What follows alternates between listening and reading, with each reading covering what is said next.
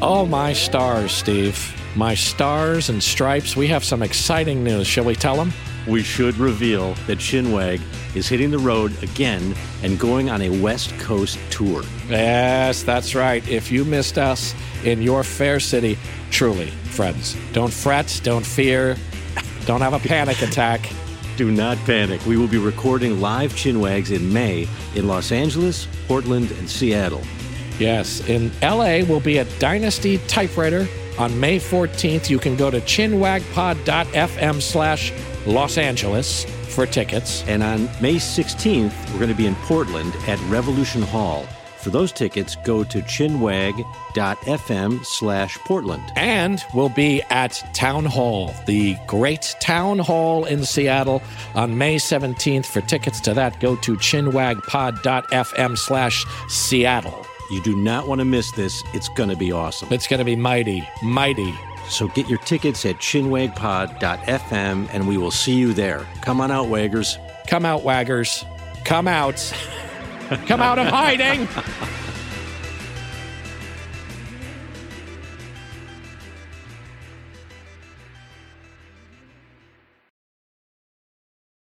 You, you can give me a prescription for booze. Is that Well- that's what you're saying? Well, it sounds like, you know, prescriptions are best when they're specific. For you, it would have to be bourbon or whiskey, I'm gathering from the previous conversation.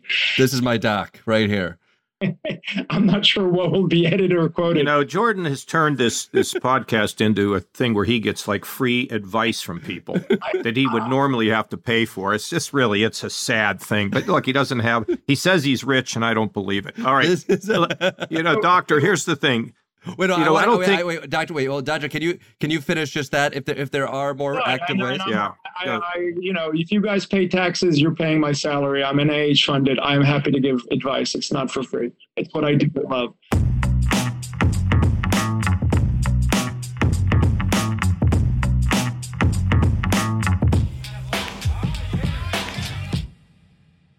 Okay, Jordan. So here's what I want to bring up because as I we were getting ready to start this, I ran into a discussion you were having with some of your colleagues about Elvis. Mhm. So my wife and I and one of my daughters, we were watching the Elvis movie that's now available streaming. I didn't know that, and I had a, a thing that popped up in my head that I I'd like to know what you think. You know, we'd always heard that Colonel Parker uh, was a was a horrible guy. You know, I mean, if you say Colonel Parker, we say bad, right? Uh, Elvis, we say good. And um, I mean, so I, in here's the- my in, in my circles, we have a little bit more uh more of a conversation about things. We don't like grunt like cavemen when we somebody poses a question, but I I understand where you're coming from. okay. Well, I try to make it simple. You know, I keep good. Parker, bad. Yeah. Music. so so good. here's here's Pay here's the for question. music. Bad. Oh, these are artists. They pour their heart into things. They're, they're, they're, you should be contemplating the ideas around them, not just giving them a thumbs up, thumbs down. Like All right, your can I Joaquin get to the Phoenix question? maybe you don't No, wanna answer No, it. this it's a podcast. You have to listen to people. Let me get to the end of it, and then thumbs up, thumbs down me like Okay, Joaquin Phoenix. okay, I'll let you ramble on. Go ahead. Just I- like the song. I finished. That was okay, I- I now now let me ask you the question. Get ready. So. Colonel Parker, in in watching that movie, it made me it made me wonder whether Colonel Parker had been would Elvis have been who Elvis was without Colonel Parker? Seriously. Wait, you watched that Elvis movie and you were like sympathetic more towards Colonel Parker? No, I haven't what- finished. I haven't finished the movie. I'm just about halfway or three quarters through. But what it what it look there are so many talented people out there, singers who you hear them and you say, well, why isn't that person famous? You know, it, to some degree it's because they didn't have the right promoter. And if, if there was anything that Colonel Parker was, it was a it was a promoter. I mean, he was basic. So the question is, and I know Elvis was led down a, a bad a bad stretch, and you know ultimately with doctors and everything else, he dies. But what role did Colonel Parker have? It's sort of like Brian Epstein with the Beatles. You know, they they said that once they lost him, they just they kind of lost their way. I don't know if that's true or false, but um, it's it's an argument. So the question is, how much did Colonel Parker have to do with Elvis being able to literally break out and become, you know, this unbelievable mega celebrity? Now, I will say this: I am not an Elvis expert. I watched the movie last night as well. Uh, I've watched a few documentaries because I was down in Memphis recently at Sun Studios. Kind of got into that Elvis vibe. So, What were you doing I'm not- down there, by the way? I was I was recording a piece for the Daily Show, and I swung by Sun Studios, and they were incredibly kind. They were Daily Show fans, and not to brag, and we maybe even talked about Oh, this go before. ahead, brag a little bit. Let me brag. Because whenever I do, you just You really put me down. But go you know, ahead. As somebody who's the king of satirical comedy, uh, I was like, "Hey, you guys are cool. This is an amazing place to be. Is it possible if after our shoot, if we came back with a bottle of whiskey and you let us hang out in the studio where Elvis uh, was was found and Johnny Cash recorded and the Million Dollar Quartet hung out?" And they were like, "Yeah, totally." And I don't want to get anybody fired because they were wonderful people, but we all hung out right there in that amazing studio. Um, drank a little whiskey, talked about Elvis, talked about Johnny Cash, talked Yeah. about the music of that time. I met really Johnny soaked it in. Cash, by the way. I met Johnny Cash. Oh, I bet he loved you. He did. I met Johnny Cash and I met his wife in D.C. The group of us that went to the small little theater where he was performing tell me that's that's not really cool. But anyway, back to the whiskey. What did he Uh, say? by the what, did, what, what did Johnny Cash say to What you? What did he Uh, say to me? yes. He's, here's what he said. Hello, I'm Johnny Cash. now, thanks guess- for inviting me. Thanks for inviting me to the studio. You invite me to a boxing match, you know? How about inviting me to the Sun studio? This- just said, wa- come on down.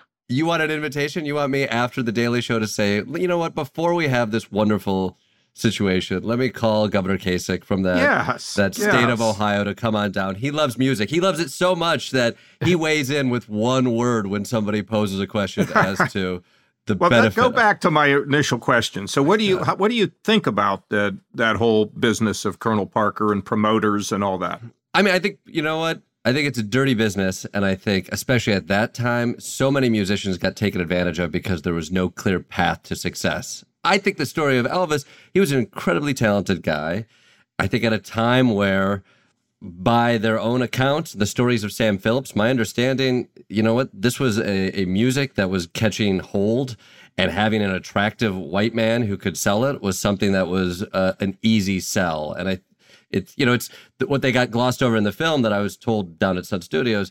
Elvis walks in there, a late teenager, records a song. Sam Phillips is out of town, and they sit on it for like eight months because uh, the secretary at the time, who took a larger role in uh, Sun Studios, she loved him. She saw something there. Sam Phillips didn't see something there, and it wasn't until later that they brought him back in and he through some improv in a studio session with some studio musicians kind of brought up his influences that something really popped. Then my understanding was that then they literally take that record down to the local dj who plays it like 12 times in two hours and it becomes sort of this local uh, hit. And so you you need somebody obviously to well you need an infrastructure to get this out in front of more people. Yeah, but I think more that's- often that's what than I was not, saying. But I think more often than not, the managers aren't crafting what people are responding to.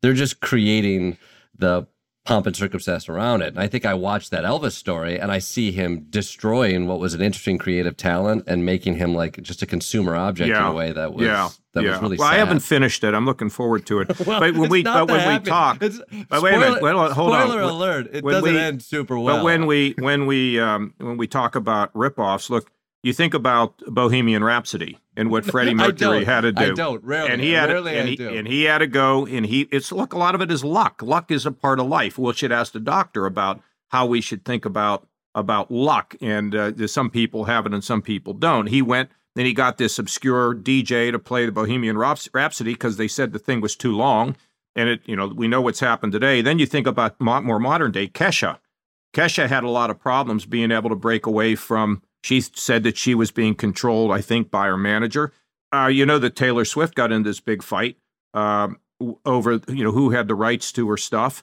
Uh, you know there are a lot of people today in in any business that get taken advantage of, whether they're NFL stars or basketball stars or or it's why you got to have good people around you. And clearly, with Colonel Parker, he was out to take advantage uh, ultimately of Elvis, but um, got to have good people around you. So You do, and there's a lot of vultures out there who see uh, a potential to make a buck and they they jump on it. It's hard to break into that music industry, and um, You know, I, I think what's actually fascinating about right now is there are there are different gatekeepers and you can get music and sounds out there now the promotion side and you know knowing Yeah. somebody with a, a checkbook or a rolodex is still part of the game but Well, let me ask you this: When you think about the Elvis thing, what I was taken by was when he was a kid and where they lived, and and his his youth experiences that really shaped him. So you being in the in the comedy world and coming from Kalamazoo, were you were did comedy was that a part of what you witnessed when you were a kid, or this whole be able to get on a stage and talk? I mean, did that you know does the apple ever fall far from the tree? It's another good question for this doctor. yeah Uh, how about you? Well, I mean, personally, I do think you know you are you are a product of your influences in many ways. I think I had a you know I fell in love with the world of entertainment and certain comedians. Uh, initially, the you know I, you fall in love with Ghostbusters. Then I was went through a huge Jim Carrey phase, and it wasn't until sort of uh, college when I was influenced by sketch comedy and Monty Python, a lot of British comedy, in a way that you know I was at that point interested in exploring that world, and I think the the influences and the things that make you laugh. Not only are they things that you are attempting to emulate or compare yourself to, it's also the thing that draws you to your collaborators. And I think, you know, that's something that you start to see. Um, like taste, taste draws you to other people with interesting taste. If you look at Bob Dylan, something that's always stood out to me, I'm a big Bob Dylan fan. At the time, it was hard to come by old blues albums. So, like the albums of Robert Johnson, Dylan was growing up uh, in Minnesota. You have to know friends who know friends, and the cool kid in town has that one Robert Johnson album, and he hangs out with the other cool kids in town who feel like outsiders, and they're into weird blues music, and so they become friends. And you see these interesting pockets pop up, especially around a time when you didn't have access to these influences. You see pockets pop up of people who actually knew each other growing up because they felt like outcasts who were seeking out, whether it was record stores or the cool kid in towns, were seeking out other people who were also seekers looking for these influences. And so that starts to create a scene. Shared taste kind of creates influences, it creates competition, and then you add a little bit of opportunity and some ambition to it, and you got yourself uh, a movement. Well, listen, we've we've got a very uh, distinguished guy as a guest today, and he's got patience and everything. I did want to get into. That is uh, a good listen, joke. I Did- wanted to get into did you- did you- uh, you know patience. yeah, both did? ways. Did Yeah, you that's know what I you say did? about you know what you know. If I tell people who are nursing school, if you're a good nurse, you know what you need patience, and they're like, yeah, you have to really be calm. I said no, but anyway, why don't we go ahead and try to bring this uh, bring this gentleman on? That's right. We're just going to talk Elvis for the next hour. Get ready, folks. Um, no, I'm I'm very excited about our, our guest today. I read some articles and he has a fascinating book that kind of shifted the way I think about stuff. He's a neuroscientist and the director of the Alzheimer's Disease Research Center at Columbia University. And he's known for his work in Alzheimer's disease and cognitive aging. His book, Forgetting the Benefits of Not Remembering, focuses on the beneficial aspects of memory loss. So we're excited to have Dr. Scott Small join us today. Doctor, how are you? I'm doing well. Please call me Scott. Scott, I how soon can I forget the hot takes the governor has about music? Is is there any way you can expedite that process as a doctor? Yeah, there are ways, and it's actually an interesting question because, uh, as you say, I um, uh, I am a neurologist who could be boiled down to be to being considered a brain mechanic. Uh, mechanically, I've been trying to think of the levers to pull to cure pathological forgetting, Alzheimer's, and aging. But as I've uh, covered the book tour on the benefits of normal forgetting, and maybe we get into that, what's the distinction? More and more people have been asking me the doctor's question. Well, okay, I'm convinced normal forgetting might be beneficial. How could I? What levers can I pull to uh, expedite that? And and there actually are ways, uh, but of course, in the brain, it's never simple. Well, let, let's explore that a little bit right now. So, for, for our audience, you hear forgetting. And I think culturally, we see forgetting as a deficiency. It's something that at all costs we're trying to escape from. Uh, but what you argue within this book are the benefits of forgetting. Can you kind of lay that out for us? Yeah, and that's a, you're absolutely right. So, I mean, I started my career. Uh, I, interesting hearing how you started your career. By the way, the one interview, I'm sorry, I said no to back in the day was to Jon Stewart. We can talk about that offline. But the, something something you clearly did not forget that has stuck with you. Because I am generally sorry, and I thought I did it for the right reasons. I turned out to be righteous. One should never be righteous. But um, the you know, I entered my career. I think most people enter their career, whether they're memory doctors or memory scientists, with a singular view that all forgetting is the same, whether it's the forgetting that my patients I saw this morning suffer from, or the forgetting that we're all born with. It's all the same. It's the rusting of the memory mechanisms in the brain. And the book was inspired by new science. I wouldn't just write a feel good book. It's not my bailiwick, it's not my temperament. But it's based on the new science that emerged in the last 10 years that actually the brain is endowed with specific mechanisms in our neurons, in our brain, to uh, accelerate forgetting, normal forgetting, the forgetting we're all born with, we all have, we all complain about, that is categorically different than the pathological forgetting that my patients experience. Doctor, you, well, first of all, let's just talk about the brain for a second. I've, I've always sort of felt, you know, I know we're going to go back to the moon, we're going to get to Mars, everybody's excited about that. And I mean, we should be excited about it. But I sort of feel that the next frontier is the discovery of the brain. How little do we know? How much more is there to be uncovered by uh, people in your field? And what can it mean for things like uh, drug addiction, obesity, um, any, I mean, a whole, uh, a whole variety of things, right? I mean, the brain, if it gets unlocked, it can yield so many things to help our society. Or, or tell me where you think we are. How far along are we? Well, well, first of all, John, I, I agree with you. I've committed my career because of the fascination in the brain, and because I think it's generally acknowledged as true that it is the last frontier, at least uh, uh, in, in in the body, uh, in science. Uh, and it expands from not only unlocking ways to cure disease, and list the ones, but also Alzheimer's, Parkinson's, the ones that I right. Um, but it's also important for society, consciousness, why we sleep, uh, why we forget. So, all those questions, uh, uh, I like the way you phrase it, have to be unlocked. They're being unlocked, they're being un- unlocked slowly and in different ways. Uh, I can talk a little bit about how there is now a cautious optimism that we're finally unlocking the mysteries of things like Alzheimer's and Parkinson's. Um, so that's something that I can speak with authority about, less so consciousness. well, how far along are we in that? There's so many families. I mean, you know, so many families in this country that are suffering, uh, seeing their loved ones uh, begin to develop this disease. How how far along are we in terms of being able to come up with an answer? I mean, that's like you know the million dollar question, right? Yeah, it's a, it's a, it's a super important one. Obviously, we all know people. Not only the patients I see, we all have family and friends who suffer from these from these disorders. Um, I will say, John, uh, you know, I'll use a politician's uh, phrase that I refrain from using. These are Soviet politicians who always had the five-year promise, right? And yeah. somehow doctors borrowed that. We always said within five years. There's something about five years that's far yeah. in the future.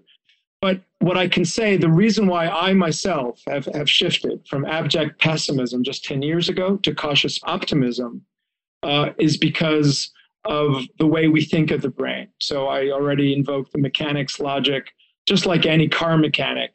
Uh, you are never going to fi- fix a broken car unless you know what's fundamentally broken. And in the brain, it's true. In biomedicine, it's a sort of truism cliche. And so only recently, have we really can we begin to say that we know what's fundamentally broken in Alzheimer's disease and Parkinson's disease? Not 10 years ago, not 20 years ago. There's been attempts, and there's been honest attempts and vigorous attempts, but only in the last 10 years has the field as a whole felt that we know the fundamental parts in our brains, in our neurons that are broken. Once we have that locked down, let me remind you one of the really interesting lessons from COVID. Once you know the pathogen, once you know what causes a disease, the biomedical enterprise, which includes industry and academia, can find a cure pretty rapidly. So that's why I'm cautiously optimistic. I want to actually talk a little bit about about COVID. We went through this pandemic, this trauma. You actually wrote an op-ed for the New York Times. We will forget much of the pandemic, and that's a good thing.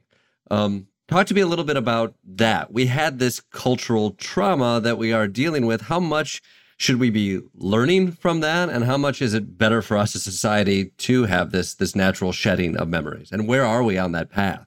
Yeah, that, and that's a good way to kind of uh, segue perhaps into normal forgetting.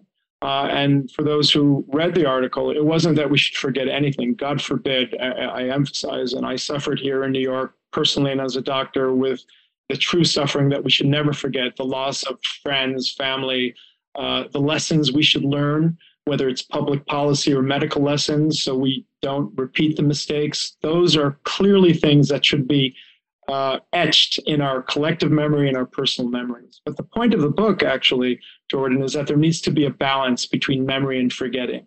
And so I borrow from the lessons learned in PTSD, a common affliction, sadly.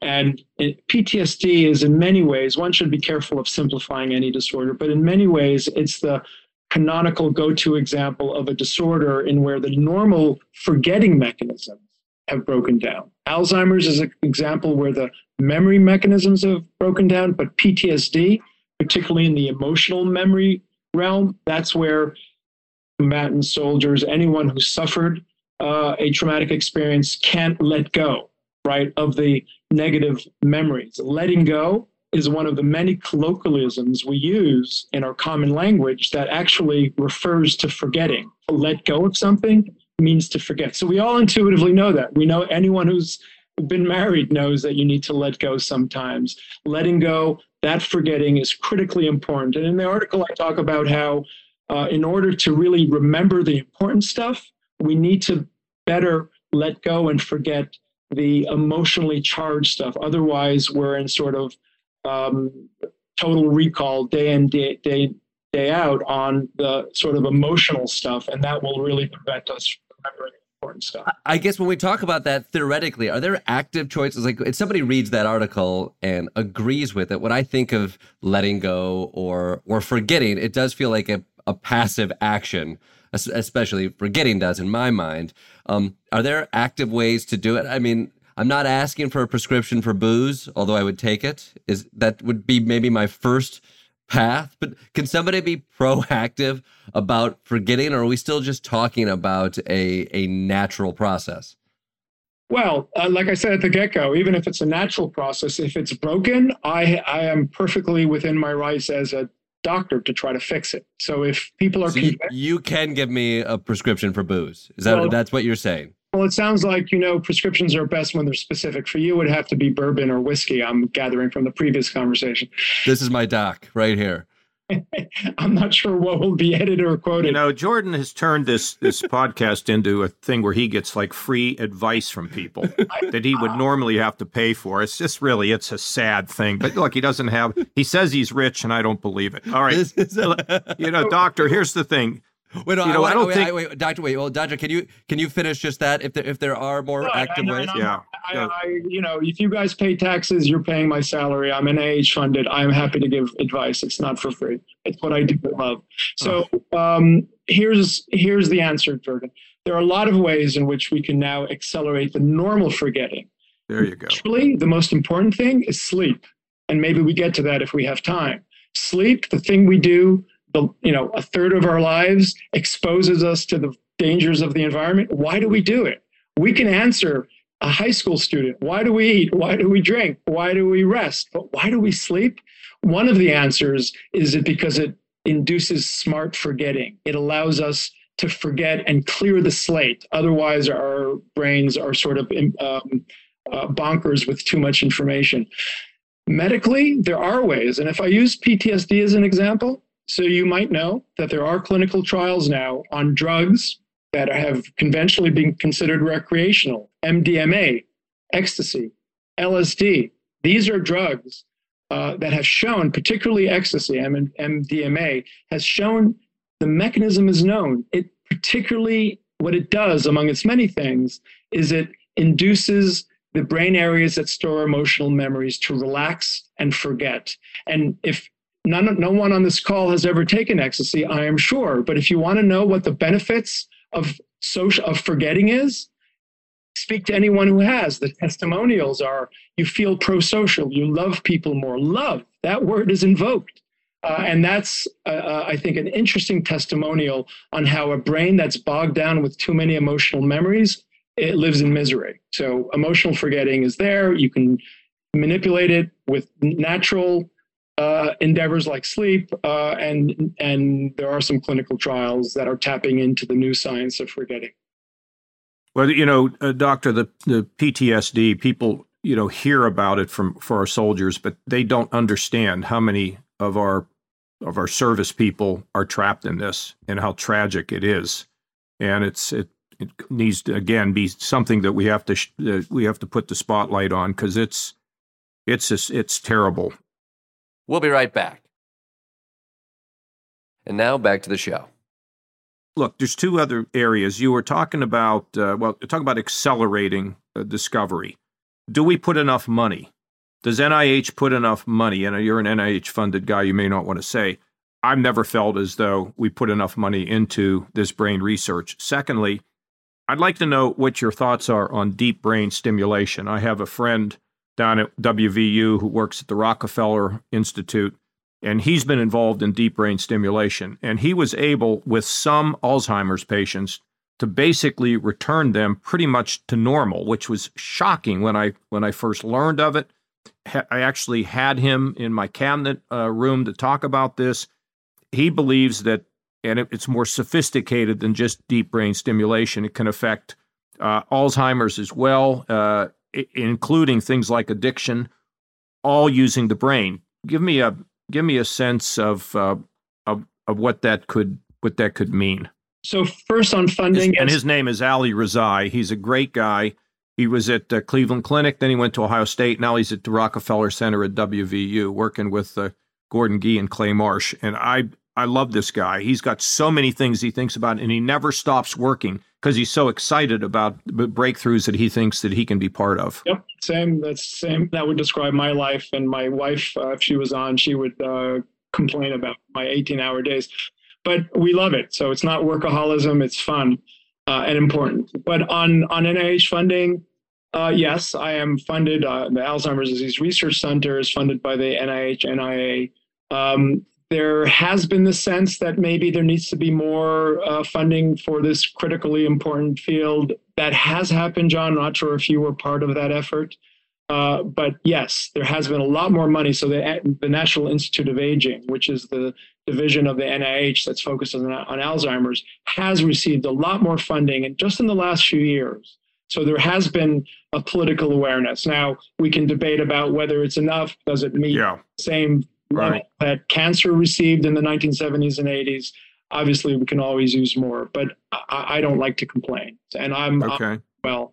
So, and I think many of us are. There clearly could be more a, a more concerted effort on deep brain stimulation. Absolutely fascinating. I I I, I love that field. I I send particularly, I think you might have meant Parkinson's. And Parkinson's, it's now the standard of care. If drugs don't work, yeah. now understand. You talked about unlocking the brain. The brain is a circuit, is a network. It's complicated, right? It's not just not not to um, uh, be dismissive of my cardiology colleagues. It's not just pumps and and valves. I'm sure I'll hear back from them, but it's a complicated network a circuit, an electrical organ. And the unlocking there required basic science to understand exactly where to place these electrodes. Um, I can imagine you can still hear me. I just saw some shifting. Yes? Yeah, no, I, yeah, yeah. listen, okay. yeah, doctor. And what I want to do, because of you do have an interest in, is is to get you information uh, and have you be able to talk to Dr. Rezai because his whole process has become more and more sophisticated from where it was, and uh, and I think he's getting pretty good results. Too. Yeah. So deep brain stimulation. The way anyone should see this is that we should be humble in the face of the task at hand. Every approach should be uh, uh, legitimate and should be investigated right. using scientific rigor. Deep brain stimulation, certainly for Parkinson's disease, uh, maybe for normal cognitive aging. Uh, I know I have colleagues who are doing this from Alzheimer's. The data is not clear to them to me yet, but we're all open-minded. No one should yeah. have their pet project uh, take precedence over anyone, particularly when you have to look the patient in the eye. It's all about the patient, not about. Right. Uh, I'm curious now. In your book, you talk a little bit about uh, when we, we look at normal forgetting. Uh, you talk about that as a creative endeavor, and you even connect uh, creatives as being exceptional at forgetting. I'm curious. I'm curious what that means. Is, does it mean you have to, or that a an active mind that is is is uncluttering leaves itself open for more inspiration? Like how how is this something? I mean, I'm asking for a friend myself. Yeah. How do I find inspiration through the process of forgetting, and how necessary is that in a in a creative mind? For yourself as an artist, for my wife as an artist, and frankly, I think good science is artistic, uh, and, and so it all relates. And in fact, the and and in the book, I had the pleasure of interviewing and talking with Jasper Johns, you know, arguably uh, the greatest artist, uh, living artist in the United States, um, and it's something that's always been interesting to me. And the testimonials of of of the genius artists, scientists, mathematicians has always led to the final, following conclusion, which gets to the heart of the book that it's not just memory. Yes, you need to wash your mind with visuals, with music, with whatever you're, you know, with data if you're a scientist. But if those um, that information becomes too concrete in your mind, you have you never have that inspirational uh, eureka moment of the unexpected connections. And so the testimonials, time and time again, point to the requirement of having memory on the one hand. We talked about that but also having forgetting on the other to keep those memories loose and playful in our minds so that you that eureka moment is more likely to happen. That's where for, for, forgetting plays a role. I'm actually curious if we expand that a little bit. You're, you're kind of talking about a, a plastic or an elastic mind that is both uh, able to let go and able to remember the governor and I were in this political world and we're constantly talking about the space that we are in. I wonder when you look at that, it feels like I have frustration with what I see. Uh, both people unable to learn from the past. I know learning is different than just normal forgetting, but also it does feel like um, uh, there are people who also cling to certain to certain things and ideas in a way that aren't leaving them open to discover a moment that we're in or a place that we're in. How do you look at the political landscape from your perspective and see forgetting taking a taking yeah, a role? I mean, as, as you guys already discovered, I would take a pass if it's not relevant to my interests or my book, but it happens to be. So the you know, I try to illustrate the benefits of the balance of memory and forgetting through new insight from psychology, neurology, psych, computer science but the last chapter is on the philosophy of the benefit of forgetting, and it very much deals with the issue of xenophobia. So it was really a unique pleasure of mine to read Johannes Hofer's thesis, 1688, who wrote On Nostalgia. That's where nostalgia was born. It's and great. We all love that. That's a that's a favorite for all of us. The governor and, and I talk about that thesis almost every podcast. I'm wearing my white coat. I could be a little bit uh, recondite, but but you should read it and or read the read the chapter because I break it down. He's basically describing nostalgia as a disorder of the mind that is too obsessed with our personal backgrounds. He he quotes, "We can't let go of mother's milk. We can't forget mother's milk." It is a great um, paper to read uh, and maybe broken down in the book on how it relates to today's environment, whether it's extreme xenophobia or tribalism or the political polarization that I know uh, Governor uh, Kasich cares very much about. It's all related into a certain extent. And so in that chapter, if I, the previous chapters were how the balance of memory and forgetting are needed for our own personal minds. There's also something called collective memory, right? And let's not forget that um, society has forgiven and forgotten. Think of South Africa. It's a process. But I think we need to engage the collective memory forgetting balance to really heal what I think I feel is a, uh, a suffering nation. Dr. Jordan uh, said something. I've been thinking about it in the last podcast. He he was making a comment that it's it's hard for people because of the social media structure for people who have, and I don't mean boring, but a kind of a middle approach, a more peacemaker approach. Um, what do you think it is? And I find it, that to be a really interesting comment that we can't get out of our own way because we're we're sort of stuck here. What is it about the brain that forces us to look at extremes? You know, you go to a boxing match, you want to see a knockdown. You go to a car race, you want to see a crash. I mean, that's what you you hear all the time. You, um, is there a way to overcome that? Is there a way to make peacemaking more exciting, or is our brain wired in such a way that we we just we leap to those things that are that exist on the extremes? Well, obviously, the brain is is hardwired for the flashbulb memory. You know, whether it was Kennedy for you and I, John, or uh, 9/11 for our younger colleague here, Jordan. We all remember those things, and so that just gets to the point. The brain encodes, you know, flashbulbs. But what I think is most important in trying to engage forgetting for the societal balance, I do think that we're uh, off kilter. I think we're all obsessed with our own personal uh, collective memories. And one way you were asking Jordan how to kindle the natural rebalancing to bring forgetting back in is something, John, I know you know. Uh, you just maybe not have thought of it in terms of memory and forgetting. And that's just socializing, right?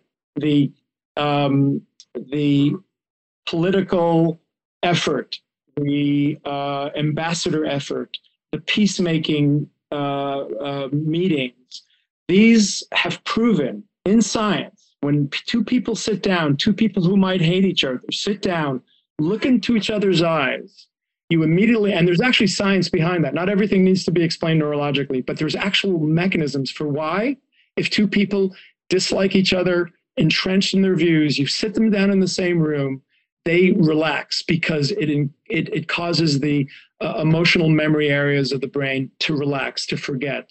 And that has been shown time and time again uh, as you probably know very well, you know, World War II and racism. There was a real uh, step forward because people from different colors had to fight together and live together. And, and, and so you know the examples better than I. I can only provide the neurobiology of why socializing is so very important. One of the problems, and I'll, I know I might be a little long winded here, one of the problems with COVID, Jordan, you were asking about it. I point about that. I, I point Uh, I touch on it in my New York Times piece, is that there was a double whammy during the pandemic. COVID was a trauma for many, clearly. If socializing is a way to prevent our memories from burning too hot, that is actually, John, part of the standards of care for PTSD. Don't have these poor sol- soldiers live in isolation. So we need to socialize to engage our, our emotional forgetting this has been the problem with COVID. We were forced to socially isolate. And there's this real expectation that my psychiatry, psychology colleagues are going to see a very specific form of PTSD that is related to the pandemic. So the simple answer, John, is try to keep this, the socializing, your effort of keeping both sides of the uh, aisle communicating, sitting down, eating together, having whiskey together. Uh, well, I want to expand on this because I do think this is interesting. The governor, what we were talking about recently is this idea that the the platforms for us to have in depth conversations in and of themselves are not beneficial to um, to moderate points of view for nuance. They they they lean towards hyperbole, and so that these these platforms dictate a really a really dangerous type of communication. And so, from your perspective, neurologically, I'm curious one, how does social media affect memory and forgetting? And two, I'm I'm guessing it doesn't have a great effect on the brain. But two, I'm wondering if you zoom out on that, technologically speaking, if we had a technological advance in media, television, social media, the internet, that has in any way been beneficial to that process? Or is inherently any kind of technological advancement that we've had in media communication working against what is going on up, up top? Yeah. So, first, uh, let me just bring this back to neurobiology. Again, always dangerous to simplify, but there is a neurobiological mechanism where if we meet each other in person, that it relaxes our biases, relaxes our fears, and it's called oxytocin. You might have heard of this. It's sometimes called the love hormone, which is wrong.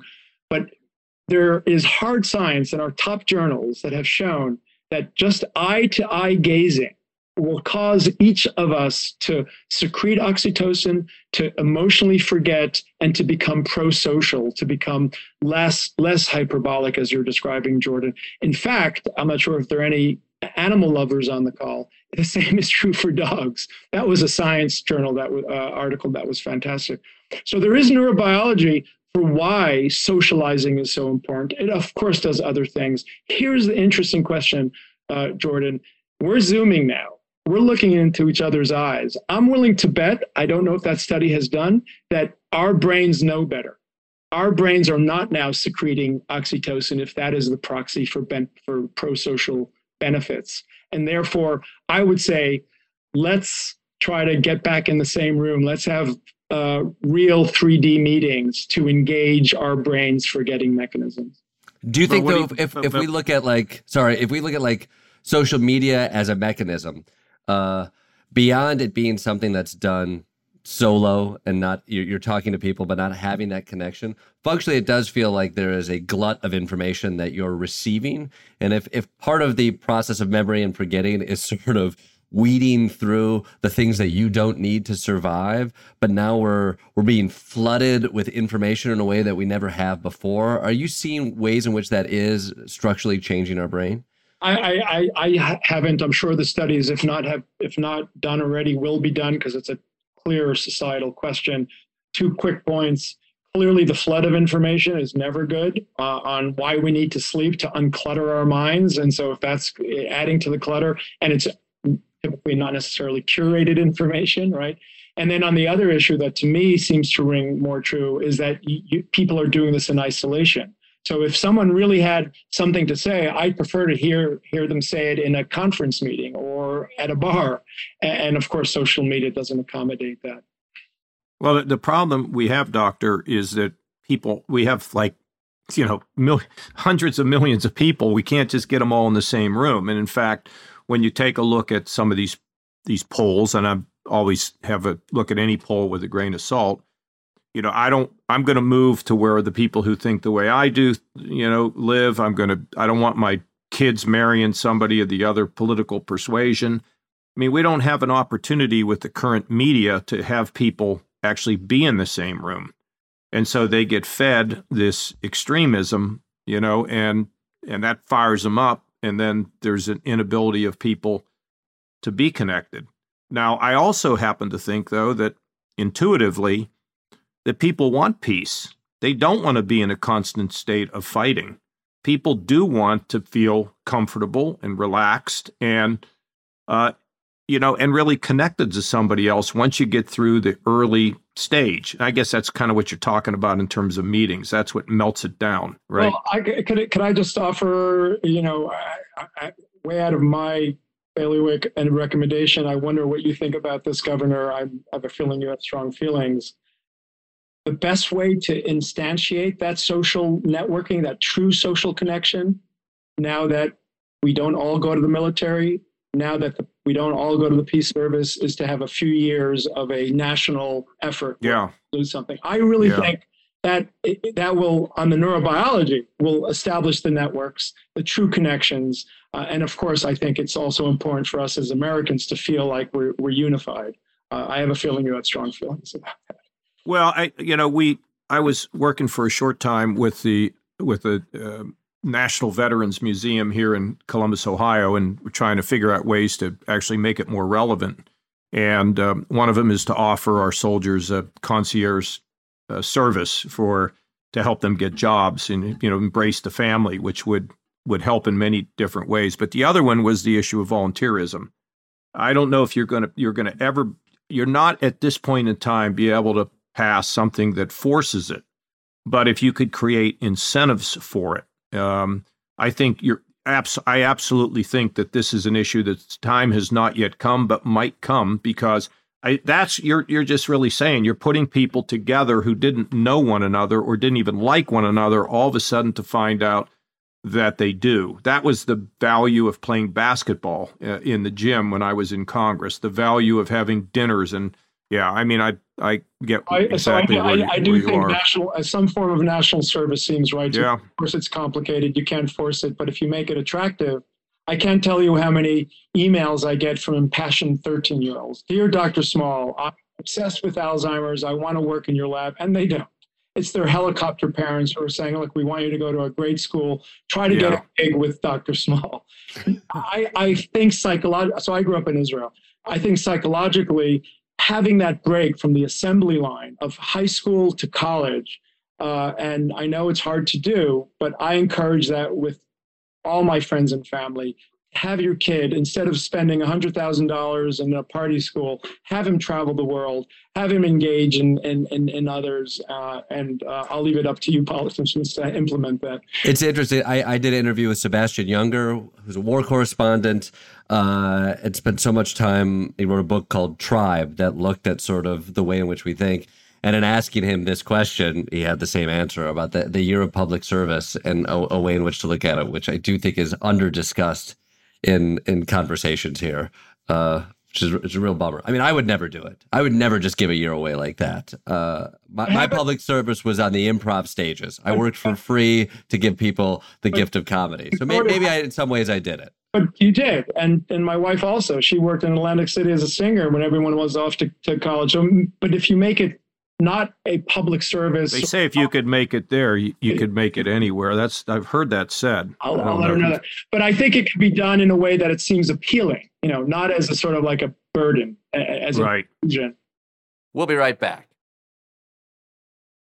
And now back to the show. Doctor, I, I, I want since you're both a researcher and also you're someone that spends time with patients, how does somebody in your field, um, whether they're a, a trained social worker, whether they're a psychologist, whether they're a, a psychiatrist, how do you avoid burnout? How can you go the long distance? Uh, because your profession is so tough. Calls coming day and night, and you know people are helpless and panicked and what is the best advice you have for people who want to enter this field uh, without experiencing um, a significant burnout in a short period of time? It's a really interesting question, John. You know, I, I'm enjoying this you, more than usual just because you know the free flowing conversation, but also because of the unexpected question. That certainly is one of them. I, I, I, I do think, uh, you know, John, you were talking about nurses. I do think one has to realize no matter where you are as a healthcare provider, it's a team. And maybe it comes back to the socialization we were, or the socializing we were talking about earlier. The people who don't burn out are the people who really work as part of a center or a group. And there is no hierarchy between the MD, the nurse, the nurse practitioner, the social worker. We're all in this together those are the people I think who just feel that um, they are part of a, uh, a, a an important effort. Clearly, they are. Uh, it's the doctors who work in solo that I sometimes see faster burnout in. Now, again, I'm not an expert on this. There are a lot of public health uh, uh, uh, scientists who think about this, but that's my my view, John. Uh, for- forgive me if this is a stretch, but uh, sort of inspired off of that idea, I'm curious. You have looked and you've talked about the new research that you wrote your book about, which is is sort of shedding light on this idea that perhaps we don't focus enough on the natural ability to forget the information that we learn. Perhaps there's been too much effort put into the memory portion, or at least thought put into that. And I wonder, as a doctor who's gone through rigorous years of training, looking at education in general, did, did it color your view of the way in which you were taught and the the rigors of uh, uh, memorization and the things that were were given certain import as you've discovered uh, perhaps an uncluttered mind leads to to a better life or perhaps a, uh, a moments of inspiration do you see there's a uh, did you see your schooling in any different light? Uh, Actually, interesting. I, I I hate to be the guy who keeps on referring back to his book, but I guess that's what got us together. you got to do it. You got to do it. It's No, a great book. It's called forgetting. And here's the problem. Embedded in it is the idea that people listening to this right now they may just let it go and that's okay. So that's you okay. have to keep hitting it but there is that there is a chapter uh, and there every chapter i had to i tried to have someone who can guide me through complex questions. There i was lucky to know danny kahneman the nobel prize winner on decision making and i shared with him uh, a patient of mine. This was a fellow doctor who was an infectious disease expert. He came to me he said i think i have bad memory. How could i be a good doctor? And so what that led us into and, and we tested his memory, and his memory was really bad, not pathological, but sort of on the short end of the stick, right, on a normal distribution. And yet he succeeded, and he's a world class physician. I call him Dr. X because I can't say anything more about him.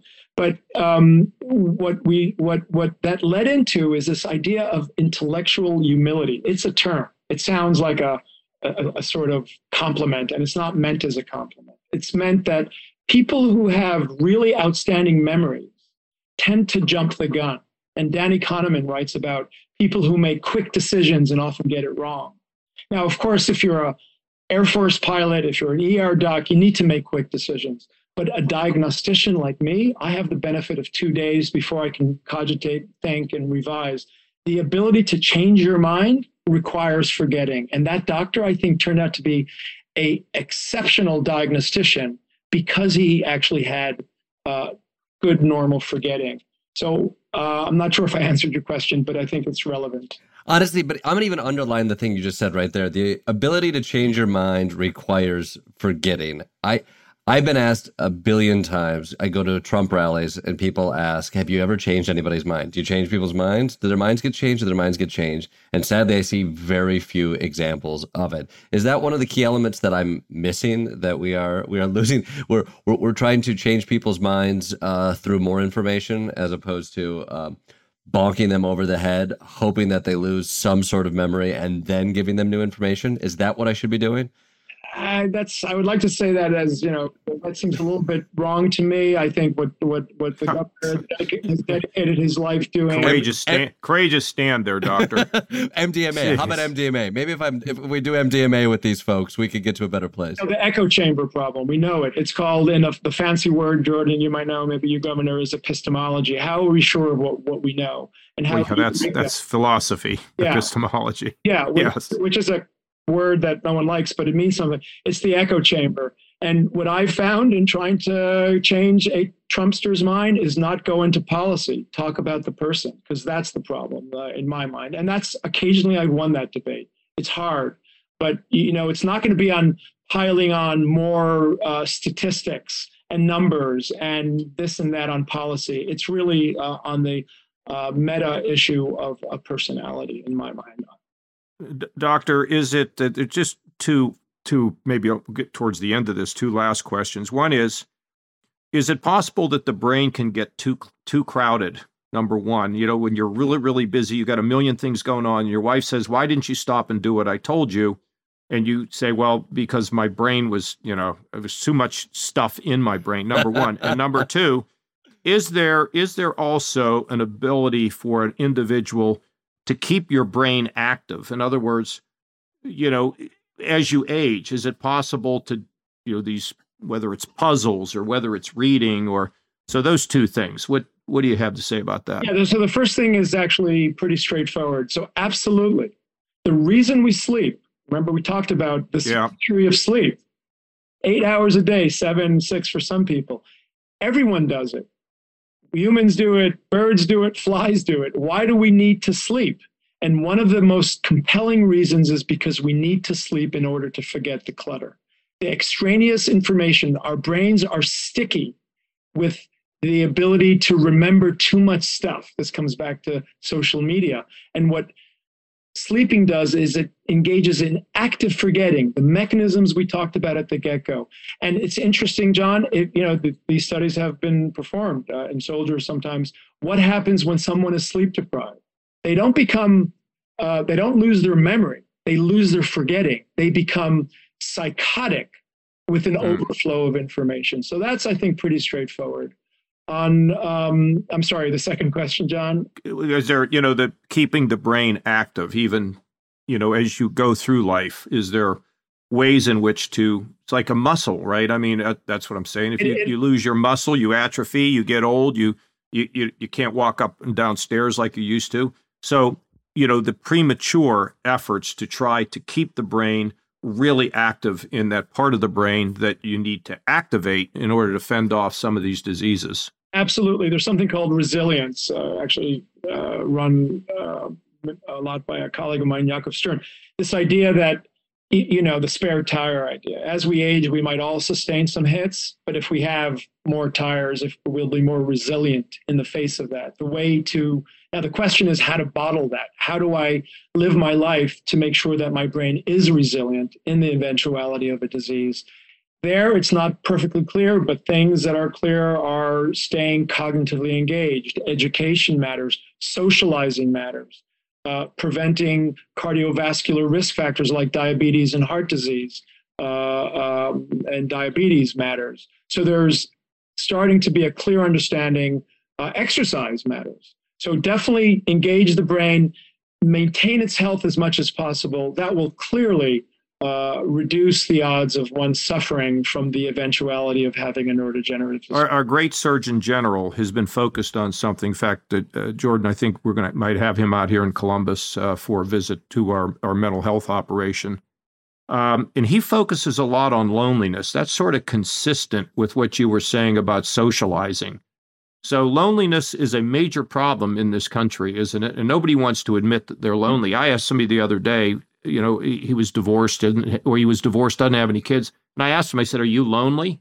And I was like, I mean, he couldn't believe I asked him the question. Well, I don't know. I I don't know if I'm no, I don't think I'm lonely. We you know, that's a big issue, isn't it, in our society today? Absolutely. And it was an issue that by necessity was worsened during COVID, the, the social isolation. Uh, and it is a dominant issue. If I have a patient who presents and is depressed, the first thing I ask is about loneliness. Remember, my patients are a little bit older. One of the, the, the, the issues of people living longer, that those who make it into their 90s are lonely because their other friends and family haven't been so successful. It is a real problem. So I, I encourage you to focus and focus on this in future podcasts. Absolutely. In talking about the benefits of uh, forgetting, I'm wondering at what point does forgetting become a problem? Like when when should people be concerned? Right, and this gets back to something maybe we, I'd like to end on emphasizing. This book is not, God forbid, one of those books that poeticizes pathology. I have a disease and there's a silver lining. I, I don't believe that, and it's not my temperament. This book is about a clear distinction between pathological forgetting and normal forgetting. Pathological forgetting, as a rule of thumb, uh, can be defined as a worsening of your own baseline. If you're a 40, 50, 67 year old and you notice that your memory is worse, that's not normal forgetting. Normal forgetting is what you were born with and what you experienced in your teens and 20s and 30s. And so, if you have pathological forgetting, the first recommendation is to consider seeing a doctor to make sure that you get the diagnosis right. Right. Well, Scott's book, Forgetting the Benefits of Not Remembering, is available now wherever you get your books. Scott, thank you so much for talking to us. Thanks, guys. I really enjoyed it. Hey, everybody. Jordan here, uh, your favorite host of the Kasich Klepper podcast. Thank you for listening this far. If you like what you hear, click like or thumbs up or whatever icon signifies a positive reaction. We love your ratings. We love your thoughts. Reach out to us on social media. Let us know what you want us to talk about because I'm tired of answering the governor's questions and I just prefer to answer yours. Thanks for listening. Talk to you soon. Kasich and Klepper is a production of Treefort Media, hosted and executive produced by John Kasich and Jordan Klepper. Treefort Media's executive producers are Kelly Garner, Lisa Ammerman, and Matthew Kugler. Line producers Oscar Guido. Associate producer Lee Albanese. Audio direction by Tom Monahan, head of audio for Treefort, with production and editing by Maxwell Carney. Sound editing by Abigail Sullivan. Talent booking by Blythe Asher with additional production help from Tim Shower, Haley Mandelberg, Lindsay Whistler, Colin Motel, and Anastasia Ibrahim. This podcast is powered by ACAST.